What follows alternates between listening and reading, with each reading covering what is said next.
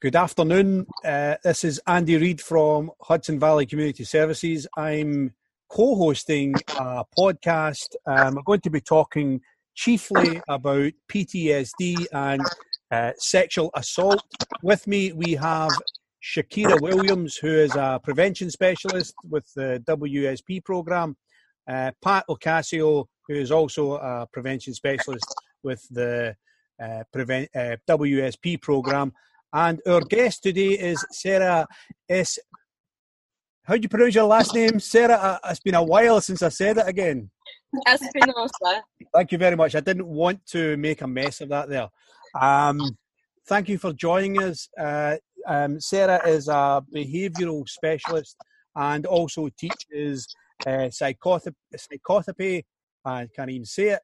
Um, and also statistics which we talked about me fa- not failing, but it uh, was a subject that uh, had a little hand in me not getting a, a good score at uh, college.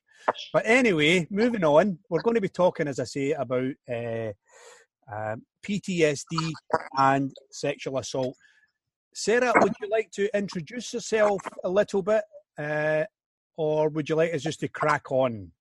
Um, I can introduce myself a little bit. So, okay, hi everybody. um, as Andrew said, my name is Sarah Espinosa. I've been working with victims of PTSD for about seven years now. It's also my main focus in my education and my master's program in forensic psychology.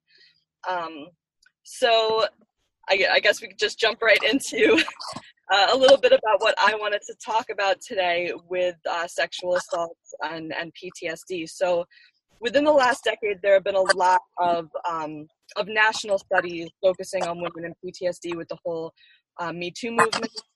And it, it looks like about 45%, so about half of women who have reported experiencing a rape or some kind of sexual assault in their lifetime meet the criteria for clinical PTSD. So, with this trauma, of being assaulted, it can leave you feeling scared, feeling angry, feeling guilty, feeling anxious. And then there's also, you know, the stigma of PT, of uh, sexual assault also that comes with this embarrassment and this shame and fear of speaking out and being believed um, that we've seen in our in our nation over the past few years. Um, so these difficulties can lead to uh, immense interpersonal um, difficulties, social difficulties, physical, psychological problems that may last for years um, and throughout your life. You could experience nightmares, uh, intrusive thoughts or memories where you're reliving the event that happened.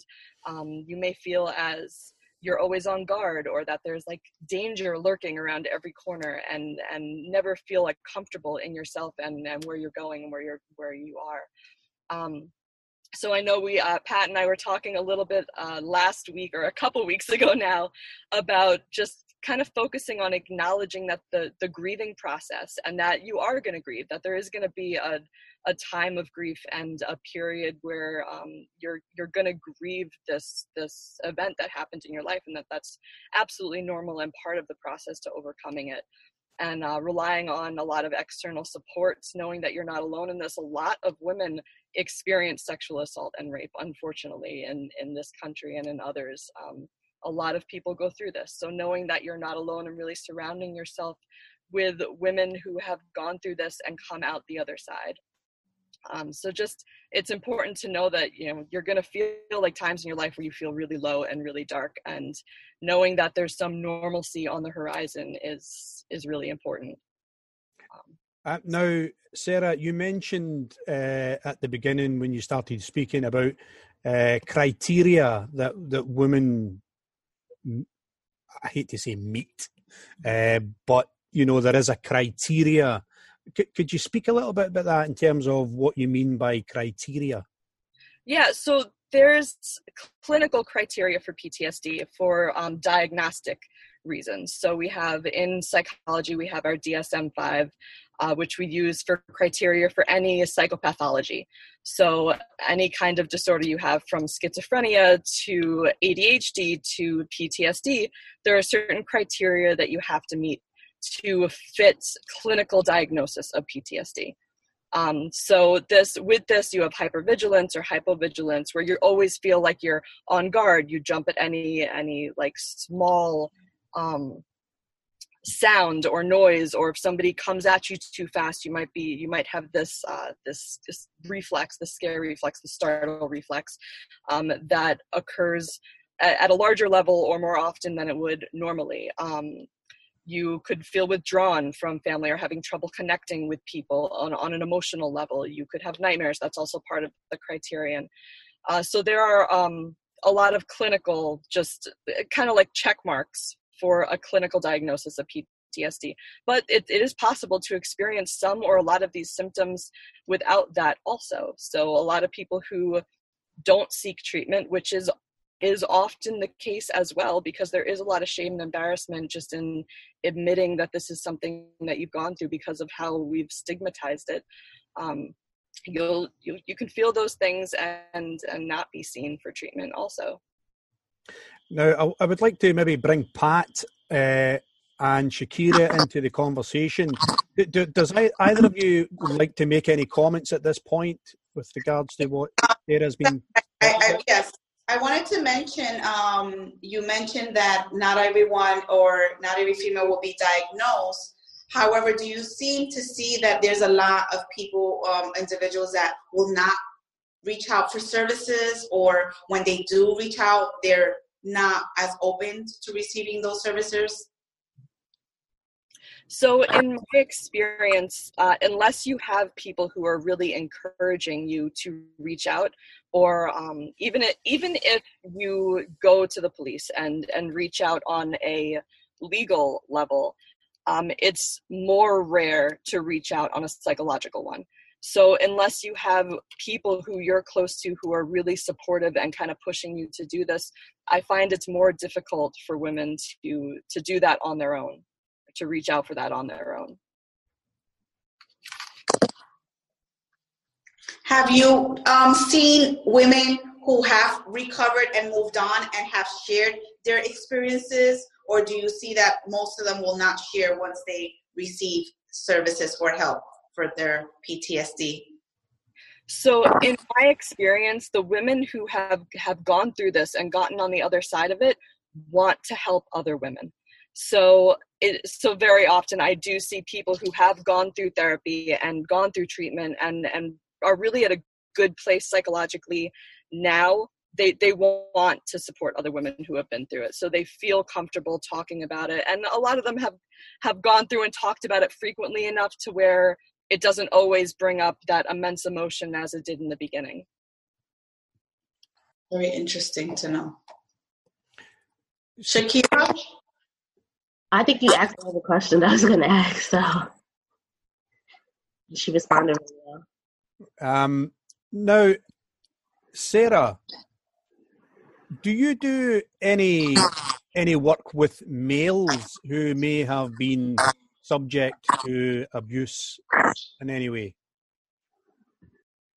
So the I've primarily worked with women who have been abused or with veterans with PTSD. So that that would be like combat veterans. So it's not in the same the same kind of PTSD. I yeah. I really haven't worked as frequently with men, but I do know um, from studies and research that I've done that it is a lot rarer that men come forward because um, uh, on top of the stigma of sexual assault, there's this know, men have to feel like they're they feel like that's that's that makes them weak and that's another thing that we've kind of stigmatized in mental health also. So i do feel that it's harder for we as a society we've made it harder for men to come forward.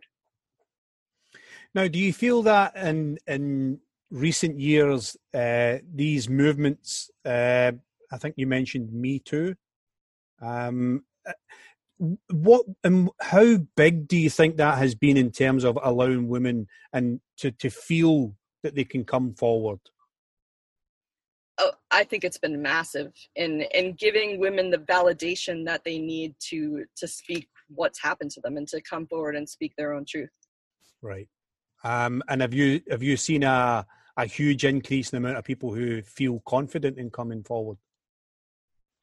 Um, I, I don't know the specific numbers on it, but I know there there have been a lot of studies that show that we are trending in that direction. So as um, when the Me Too movement started, more women came forward, and now we've kind of created this platform for more women to speak in general. So we're seeing that on the rise, and and doing it more frequently uh, right after it happens too. So instead of just waiting and then speaking about something that might have happened to you 20, 30 years ago, uh, women who experience this now come forward right away because they know the importance of that. Um, one of the things that uh, we did a podcast uh, a week or two ago, um, and we talked with another uh, professor um, with regards to sexuality and uh, the effects of pornography on society. And one of the things we talked about was uh, the increasing influence on pornography on how men treat women uh, or how you know people treat each other. Uh, one of the things we talked about was the objectification of uh, the the individual. Um, is that something that is that an area that, that anybody in your sphere has studied or looked at? Uh, I know that a lot of people have that this, this is very commonly studied. It's not something that I study often, so I don't really know too much in depth about the effects of pornography per se on how this has increased or uh, or if it has had a relationship at all with um, the rise of sexual assault on women. I have had lots of conversations with other people in academia about the object objectification of women in pornography. Um, but in those conversations it's very it's uh, very subjective to what people believe and what their their views in the world are pat would you like to pop in and say something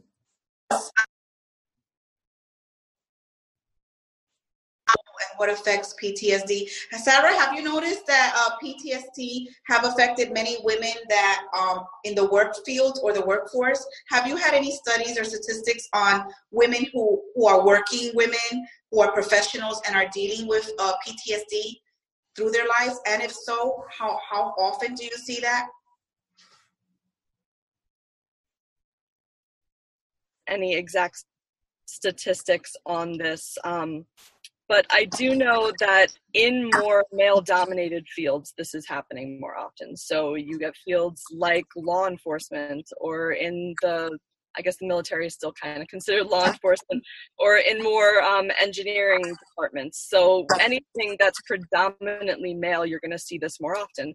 And because sexual harassment has such, um, I, there's a difference between assault and harassment, but because it's such a wide spectrum of things, uh, there are a lot more women trying to come forward. It is still difficult, though, for women to come forward in the workplace. This, they're now putting themselves in a spotlight where, um, as much as we want to preach that this is not going to hurt their career or their job in any way, there's no security in that, really. So, yeah. Um, that's still the struggle there. Yeah, so I, I noticed that a lot of times uh, women who are working women, professional women, they, they tend to kind of not talk about the subject because of what you said, you know, fear of retaliation, fear of the unknown and no security, you know, are we going to keep our jobs? Are they going to, um, are we going to they get rid of us or, or fire us for, for reporting anything. And so it becomes very difficult. So I think that when we talk about PTSD, we also talk about how do you take back your power? how do you say i want to take back what was taken away from me and how how do you take that back what do you what are the things you would tell someone who just went through ptsd and is recovering or have recovered but always goes back to those flashbacks of that experience I would tell them speak up and speak out, talk about it. Um, surround yourself with other women who have gone through this, who have been through this. Join support groups. Um, try to to power through the embarrassment and the stigma that that we've kind of created here um, like you were saying with with the workforce because there is no security like there are laws in place that prevent specific retaliation for firing somebody for um, accusing someone of a sexual assault or for reporting sexual assault or harassment but that doesn't protect them from getting fired for other reasons. It also doesn't protect them from any other kind of retaliation at the job. So now they could be like shunned in the workplace. It makes it really difficult to where they want to leave. Um, so we see that a lot as well. But if I I would suggest to women that if you don't if you don't speak up, regardless of how hard it is, it's not going to stop. This is going to continue happening. So, making, speaking your truth and making this a situation known, bringing it to light, is the most important thing you can do. So it prevents it from from happening to other women. Absolutely. Did you want to share anything else, Shakira, with what you think um, someone who's experienced PTSD, one of the tools or a few tools that they can take back their power? Um, I want to know what's one way that you like. We do sessions and we have one of our sessions we do PTSD, taking back your power. So what would be like one way that we would be able to connect with them, seeing that you're saying that you know people are guarded and they don't really want to share. So what is one way that we could connect with the client and somehow and get them to open up and share with us? So listen, um, make it a safe space so that nothing is discussed outside the group, which I'm sure you do anyway. But really, just being an ear and and giving the ability and and the comfort to open up and talk about it. And i would recommend whoever whoever is leading the group or whomever is leading the group if they've experienced something open with their own trauma. Because stating your truth and giving and and opening with your experience could allow somebody else to be like yeah i went through that too or i feel that too and kind of normalize it a little bit. Like if you if someone who's already been through it and is willing to share speaks about their feelings and their emotions and their struggle through this, it validates on automatically what other women are feeling if they're feeling similar things, which very often they are. Thank you. Now, Sarah, for, for people who may be listening to this podcast, uh, I'm thinking men um, who may be asking themselves. What do you mean by embarrassment and stigma? And why would somebody blame themselves for something that happened to them? Can you maybe speak a little bit about that so that so that people who may not understand what you're talking about or have a, a full can can ascertain that feeling? Um, can you maybe speak about that?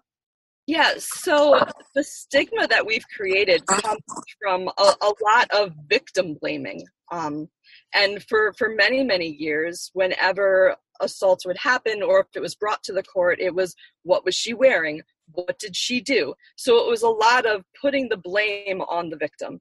And because of that, and because we've done that for so long in our society, th- this becomes embarrassing for the person and feels guilty for the person thinking i did something to deserve this or i did something wrong and brought this on myself when they didn't um, you can walk down the street naked and nobody has the right to rape you.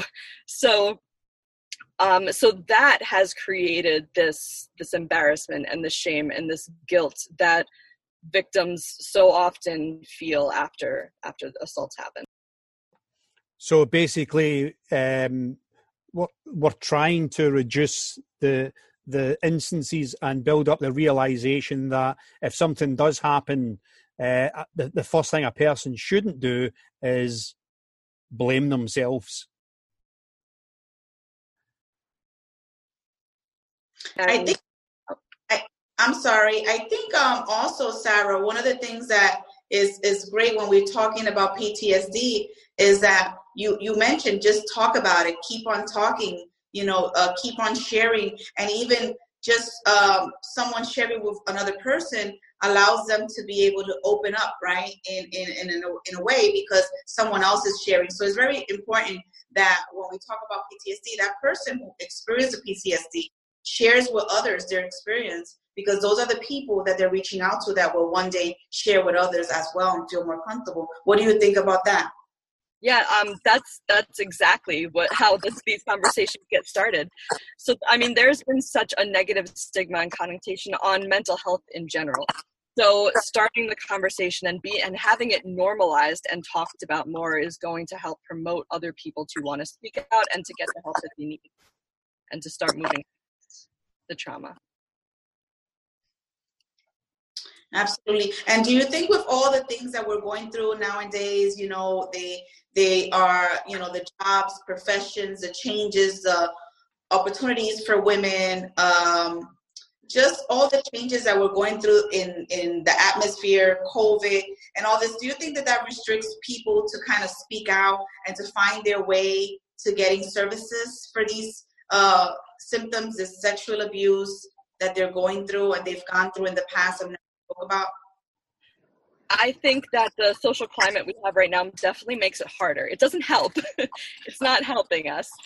Um, having that camaraderie with other people. I mean, Zoom calls are great. This what is this Ring Central? These are wonderful for connecting to to people that you might not be able to see all the time, but there is still something important about being in person and and having that kind of experience when you're trying to work through trauma. And covid is making that very difficult. Absolutely i agree i agree. And and you never know that person may have experienced that going outside of their home right?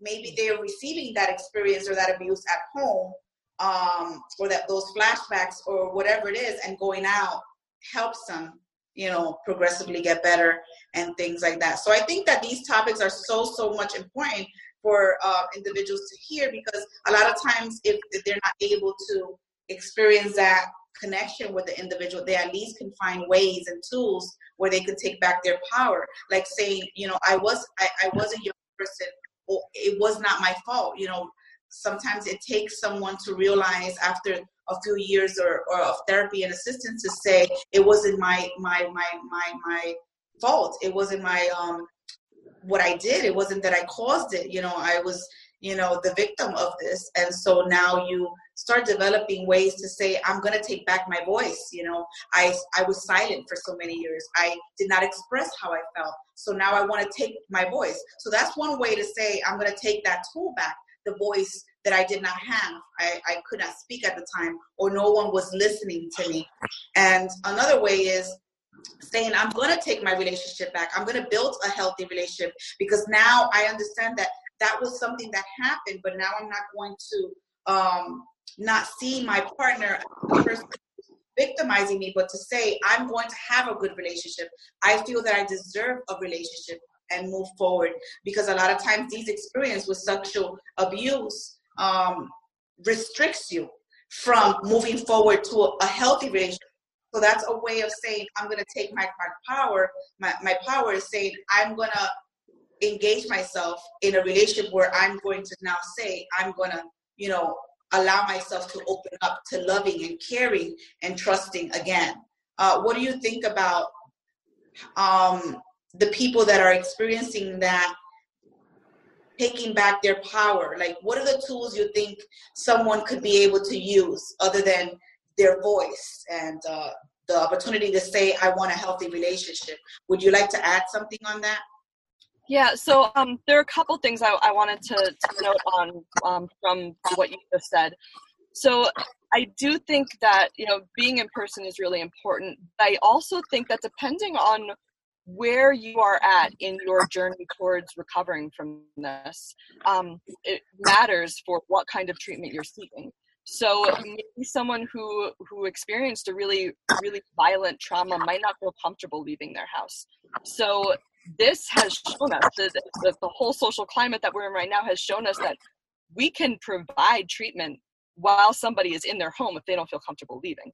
So it's given us that also. Um, but as you said if your abuser is somebody in your home with you how are you how are you going to seek treatment? So uh, you can't talk about this while they're in the other room. That could be a, that could put you in a dangerous or potentially dangerous situation. Um, so it really depends on where you're at in your journey for uh, whatever level of treatment or, or kind of treatment you're trying to seek. Um, as you said for for taking back your power and for moving on to, to future relationships you have to heal yourself first. And um, that's something that that i had to do that i know a lot of other women who have had to do. You have to go through the process of healing yourself before you can move on and start another relationship with somebody else. You, you need that self-love first. So the only thing i would really add to what you said because you you talked a lot about it and everything was was really wonderful that that you already touched on was really prioritize self-care and know your limits know your expectations um, learn to be assertive with yourself and and with other people. So if there's something that you're not willing to do or that you're not willing to talk about acknowledge that in you and be strong and draw that line. Um, yeah. Now can i can i ask sarah um, in terms of sexual assault um, sorry, in terms of sexual assault, what it's important that we we make sure that people understand that this is a broad concept um, in order for people to understand that they may have been sexually assaulted, even though it's um, one end of the spectrum compared to the other. You know, somebody could be violently raped, but somebody can also be um, innuendos thrown at them in work and you know maybe touched or so how do we teach people what sexual assault is at both both ends of the se- spectrum? So i want to specify the difference between sexual harassment and sexual assault because this is a spectrum um, where there are, are implications at your workplace and then legal implications um, for things like rape.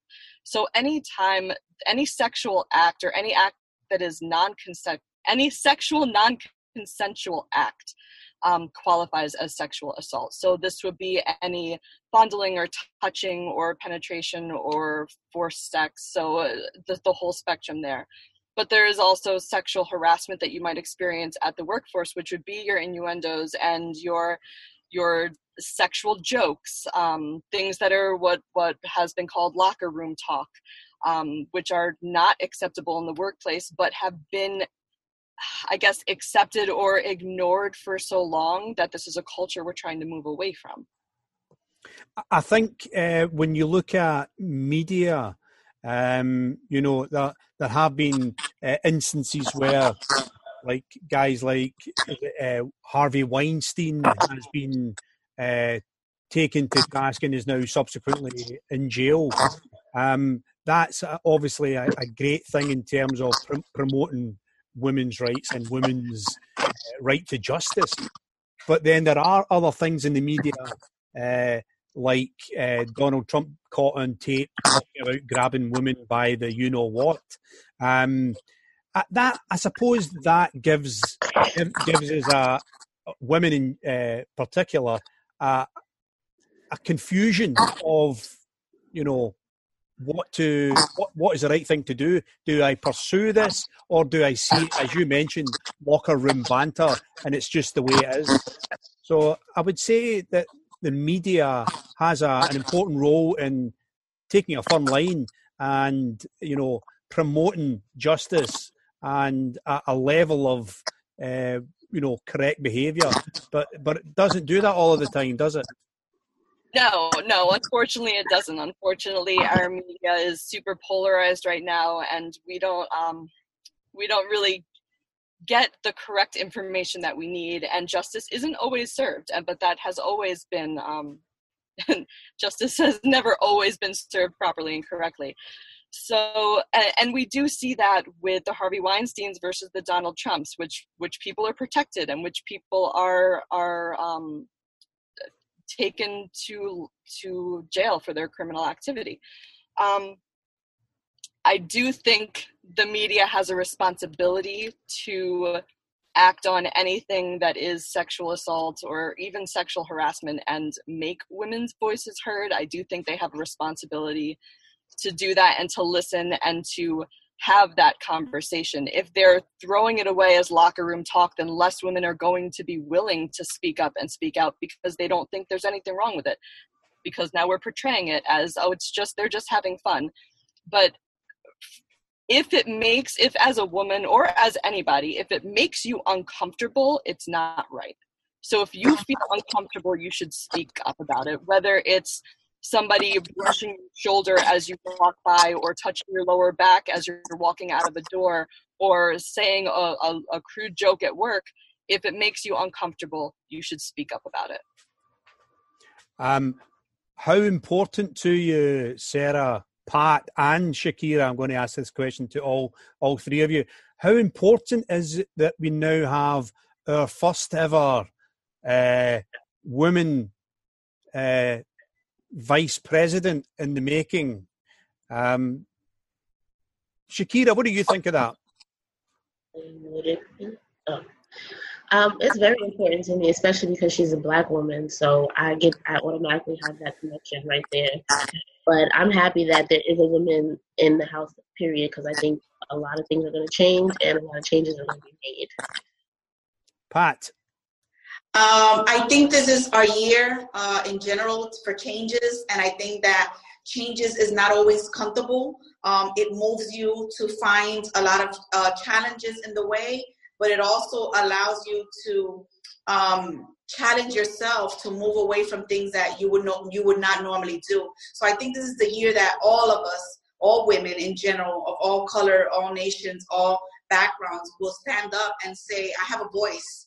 Um, and I wasn't heard before, but now I feel that I can express myself. And so I think this is the year for change. And if, like I said, even though change is not always necessarily comfortable, it's a change that we all are going through. And I believe that I'm going through as well to move forward and to voice myself and be a better person or be a better woman, uh, a better individual in general.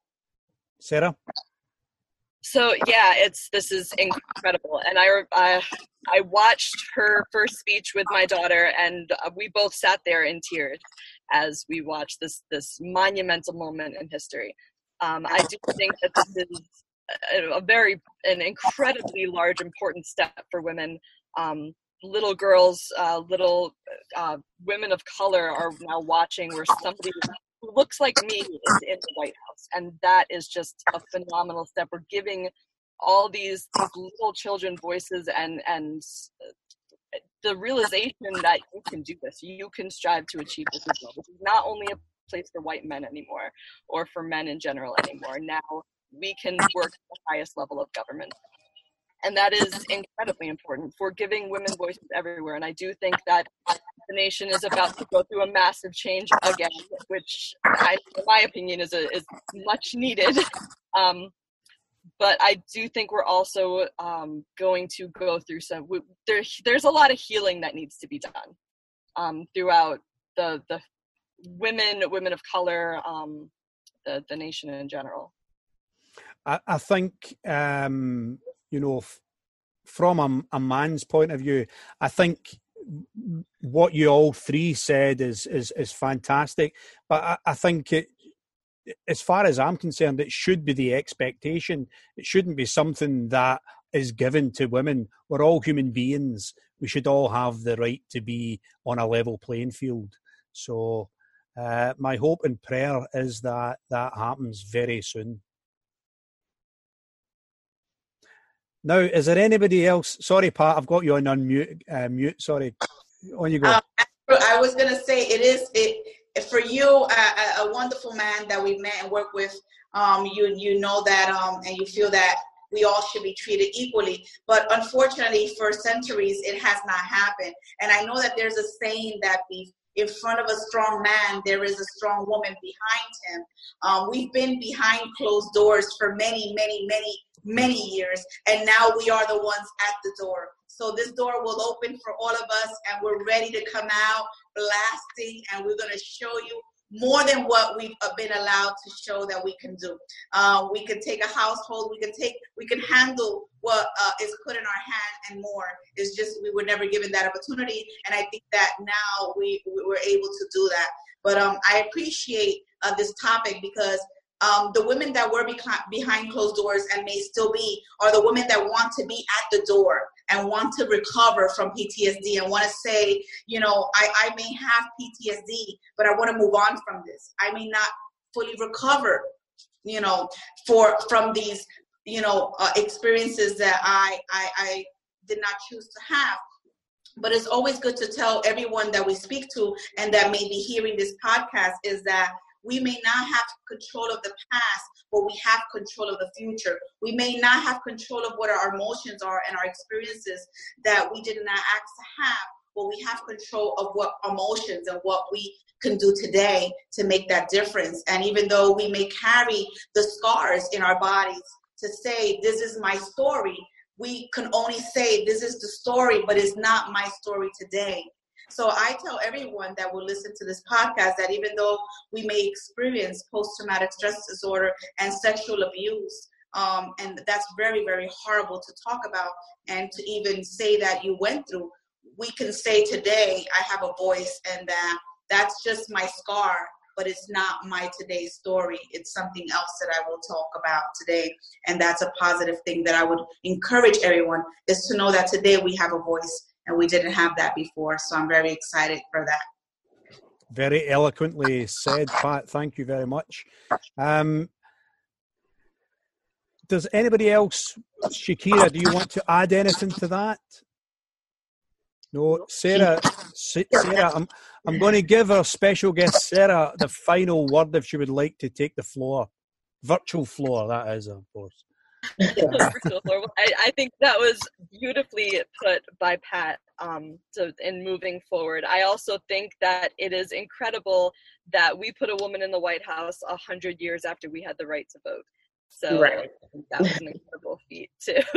Fantastic. So I would just say to any women out there who are experiencing PTSD or are suffering through a sexual assault or harassment, speak up, speak out, and let the healing begin. Thank you very much, Sarah, for taking time out to join us. Uh, we really appreciate it. We hope you have a, a great rest of the day. Um, Shakira, thank you for joining us. And Pat, also, uh, this is HVCS sign, signing off. Take care of yourselves. Bye for now.